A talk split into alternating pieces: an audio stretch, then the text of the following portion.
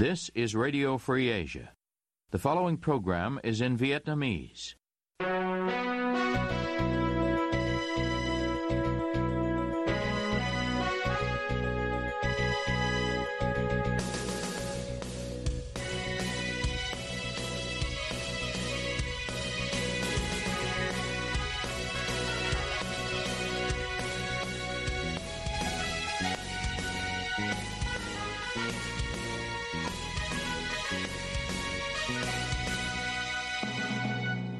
Đây là Đài Á Châu Tự Do, phát đi từ thủ đô Washington, D.C., Hoa Kỳ.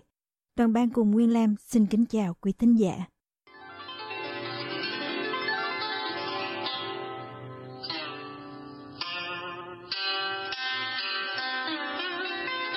Kính mời quý vị theo dõi chương trình phát thanh tối ngày 24 tháng 1 năm 2024, đang được phát trực tiếp từ lúc 9 giờ giờ Việt Nam. Mở đầu cho chương trình phát thanh hôm nay, mời quý vị đến với bản tin chi tiết. Tù nhân lương tâm Huỳnh Minh Tâm, người đang thụ án tù 8 năm về tội danh tuyên truyền chống nhà nước tại trại giam Gia Trung, cho thân nhân biết kể từ khi ông bị đưa đến cơ sở giam giữ này 4 năm trước, ông luôn bị cách ly ở trong phòng giam có gắn camera.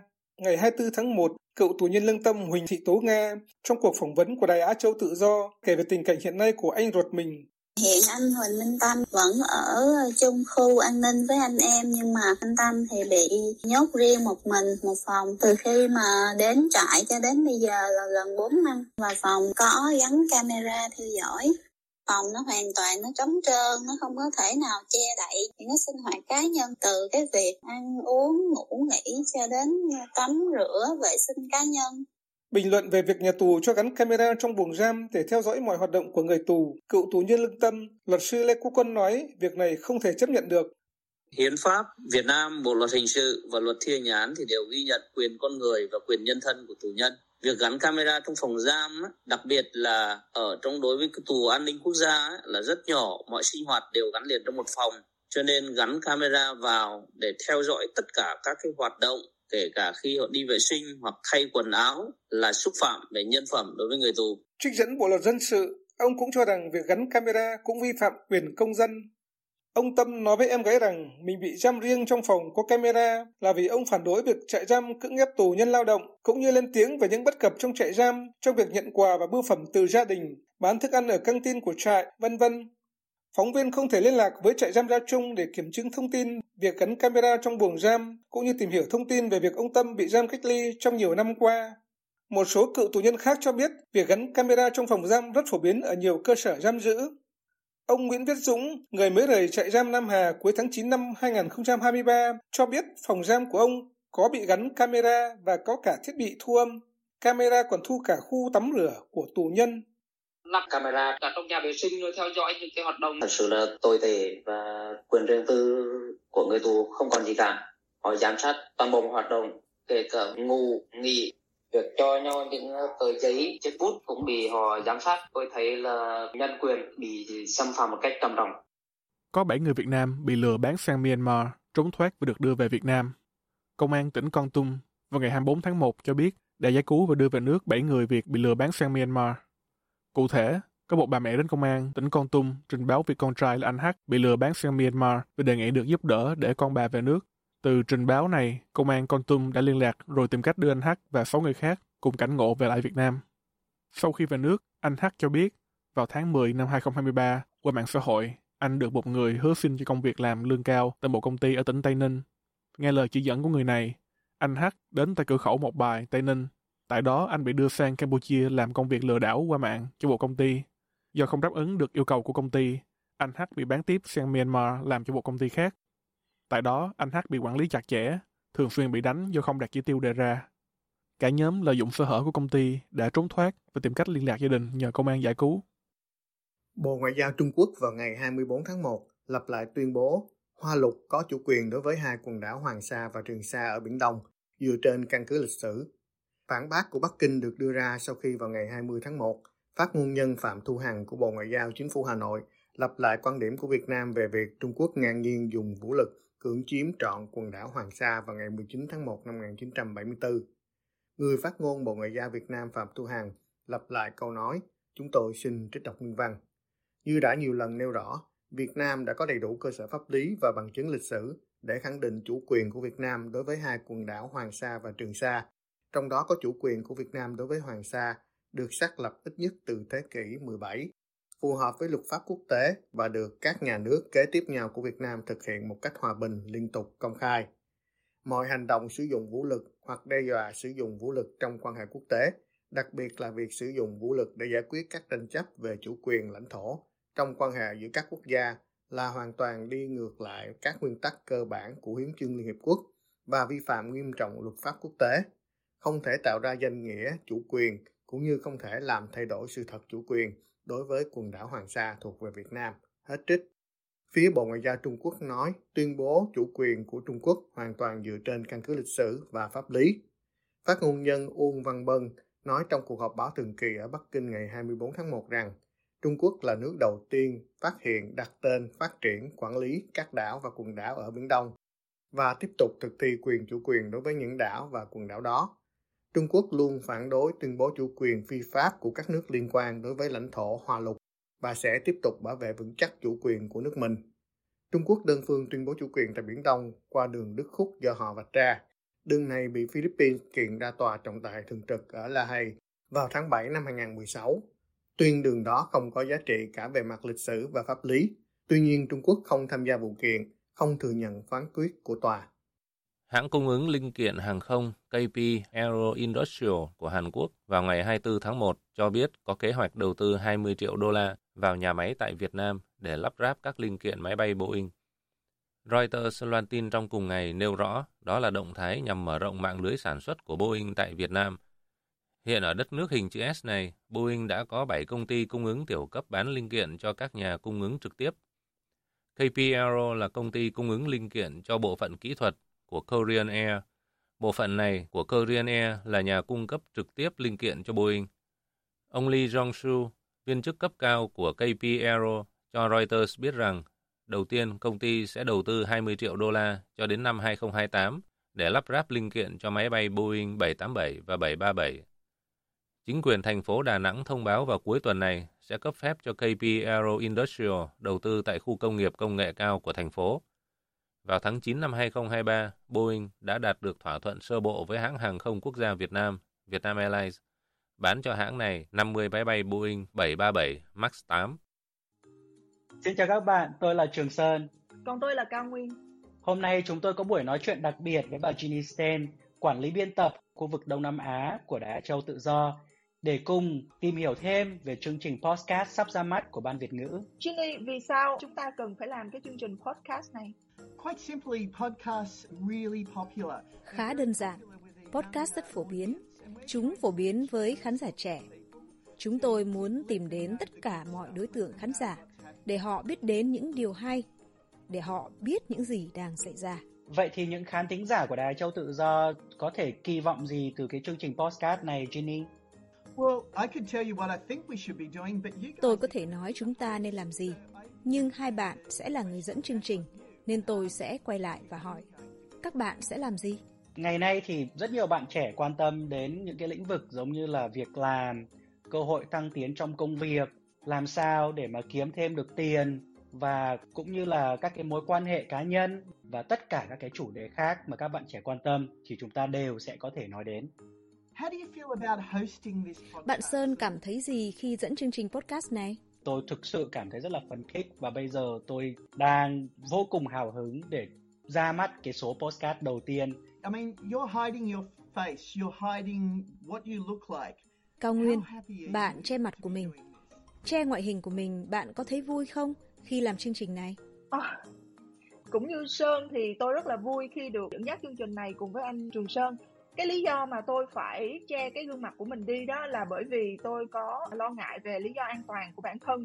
Thì um, chính phủ Việt Nam xưa nay đó vẫn thường hay sách nhiễu những cái người nhân viên của đài Á Châu Tự Do. Không chỉ là nhân viên mà tất cả những người thân của họ hiện đang sinh sống ở Việt Nam thì cũng bị quấy nhiễu. Đương nhiên, câu hỏi chúng ta cần trả lời cho mọi người là làm cách nào và khi nào có thể nghe chương trình podcast những vị khán thính giả của Đài Châu Tự Do từ trước đến nay vẫn theo dõi kênh thì đều đã quen thuộc với kênh YouTube và trang Facebook của Đài Châu Tự Do. Thế những điều đặc biệt đối với chương trình podcast này đó là đối với những quý vị khán thính giả đang sử dụng điện thoại iPhone thì có thể mở ứng dụng podcast và tìm kênh của Đài Châu Tự Do để lắng nghe. Còn những vị nào đang không sử dụng điện thoại iPhone thì cũng đừng lo lắng. Quý vị có thể tải ứng dụng nghe nhạc Spotify và cũng có thể tìm kênh của Đài Châu Tự Do trên ứng dụng đó. Khi nào các bạn có thể theo dõi số đầu tiên của chương trình podcast này? Không lâu nữa đâu, chỉ trong vòng 2 tuần nữa thôi chúng tôi sẽ ra mắt số đầu tiên. Cảm ơn. Tôi hy vọng mọi người sẽ thích nghe chương trình podcast của các bạn. Hẹn gặp lại.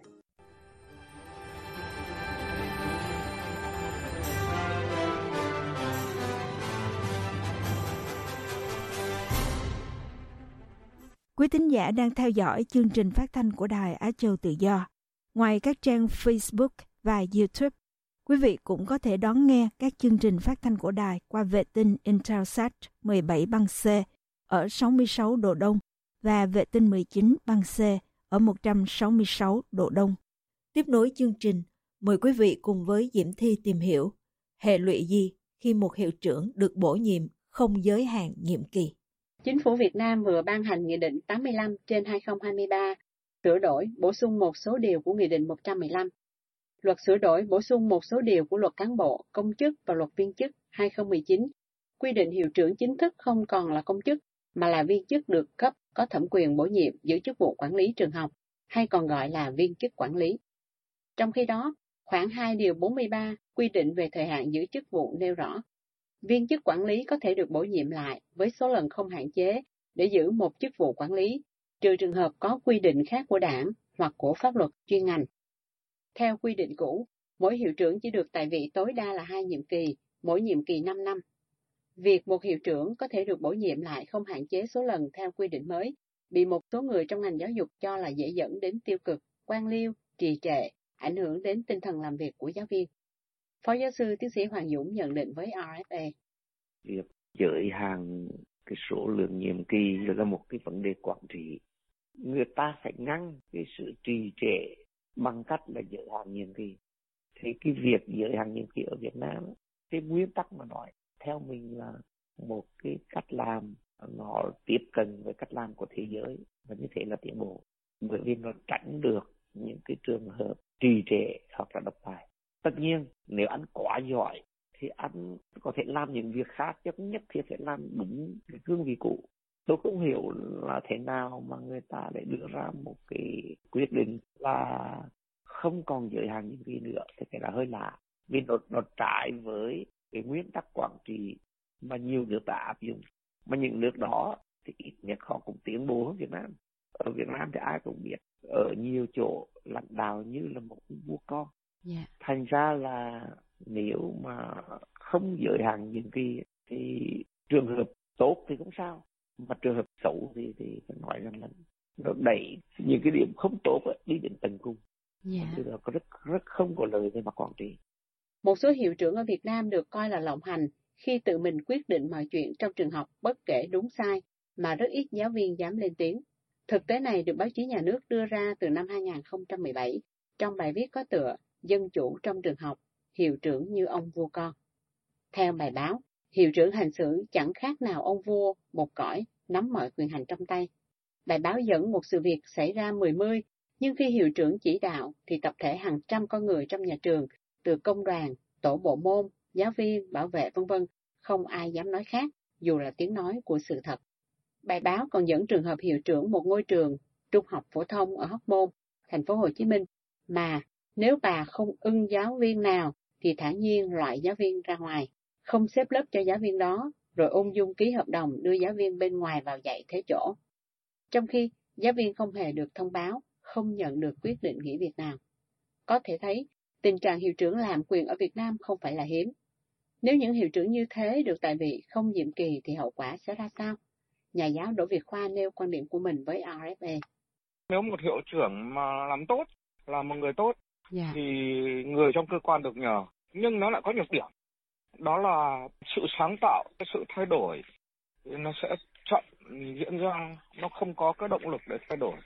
Dạ. Thế nhưng ngược lại, nếu chúng ta có một hiệu trưởng không tốt là một cái thảm họa của một mái trường mà có thể nói rằng là cái loại hiệu trưởng xấu ấy, nó không ít đâu tôi được biết là rất nhiều chính quyền gần như có những biện pháp vô hiệu hóa mọi đánh giá mọi ý kiến của những người đấu tranh đối với các cái hiệu trưởng làm sai yeah. Dạ. dù có văn bản là phải bảo vệ người tố cáo một cái giải pháp cực kỳ quan trọng phải là quyền hành của quần chúng trong chuyện bổ nhiệm hay không bổ nhiệm hiệu trưởng cơ nếu làm được điều ấy thì hiệu trưởng có thể bổ nhiệm vô số lần không làm cái gì cả không yeah. Dạ. ảnh hưởng gì cả thầy đỗ việt khoa nói thêm cho dù có tổ chức lấy phiếu tín nhiệm trong giáo viên thì kết quả cũng không bao giờ công khai, nghĩa là họ không mở kết quả trước mặt giáo viên mà chỉ công bố kết quả sau đó.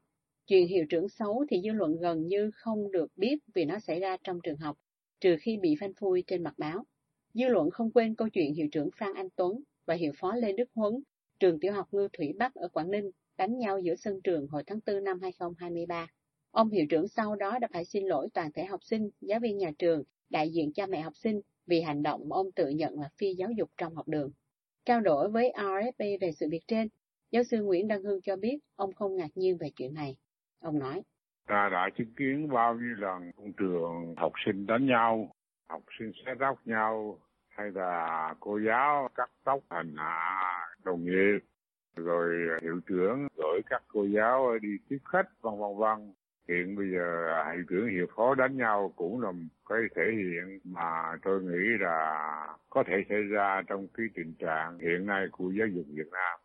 Có nghĩa là các thầy giáo không ra thầy giáo hiệu trưởng không ra hiệu trưởng và sự bổ nhiệm hiệu trưởng ở các trường là do những cái chính quyền địa phương chính quyền tỉnh chính quyền huyện họ làm. Họ không cương cứ vào những cái thành tích à, đạo đức học vấn mà lại chỉ bổ nhiệm những người quen thân, những thân hữu, những thành phần đi lên bằng định hốt thì cái tư cách và cái đạo đức của những người đó làm sao mà có thể trông cậy được. Và theo tôi thì những cái chuyện mà tôi thấy xảy ra như thế là một cái chuyện tôi cũng ngạc nhiên. Và tôi chờ đợi sẽ có những cái chuyện khác trầm trọng hơn nữa. Để bổ nhiệm một hiệu trưởng tiếp tục tại vị, Nghị định 85 quy định về quy trình bổ nhiệm viên chức giữ chức vụ quản lý theo 5 bước, trong đó bước đầu tiên là hội nghị tập thể lãnh đạo lần 1, bước thứ hai là hội nghị tập thể lãnh đạo mở rộng, bước thứ ba là hội nghị tập thể lãnh đạo lần 2, bước thứ tư là hội nghị cán bộ chủ chốt. Và bước sau cùng là hội nghị tập thể lãnh đạo lần 3. Sau đó, tập thể lãnh đạo thảo luận và biểu quyết nhân sự. Một số người trong ngành giáo dục lo ngại rằng cách tổ chức bầu chọn như thế có thể gây ra tình trạng lợi ích nhóm khi cán bộ lãnh đạo bầu cho nhau bởi tất cả các bước toàn lãnh đạo bỏ phiếu, bầu và biểu quyết.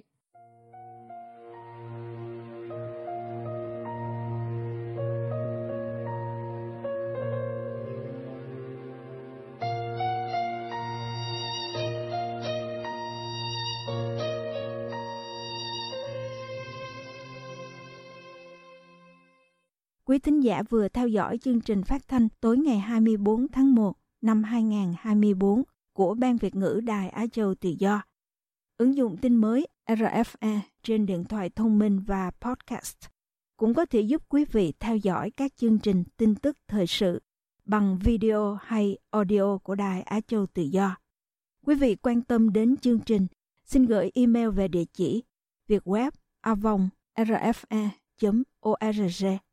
Toàn ban cùng Nguyên Lam cảm ơn quý vị đã đến với chương trình và hẹn gặp lại quý vị vào chương trình ngày mai. You have been listening to Radio Free Asia.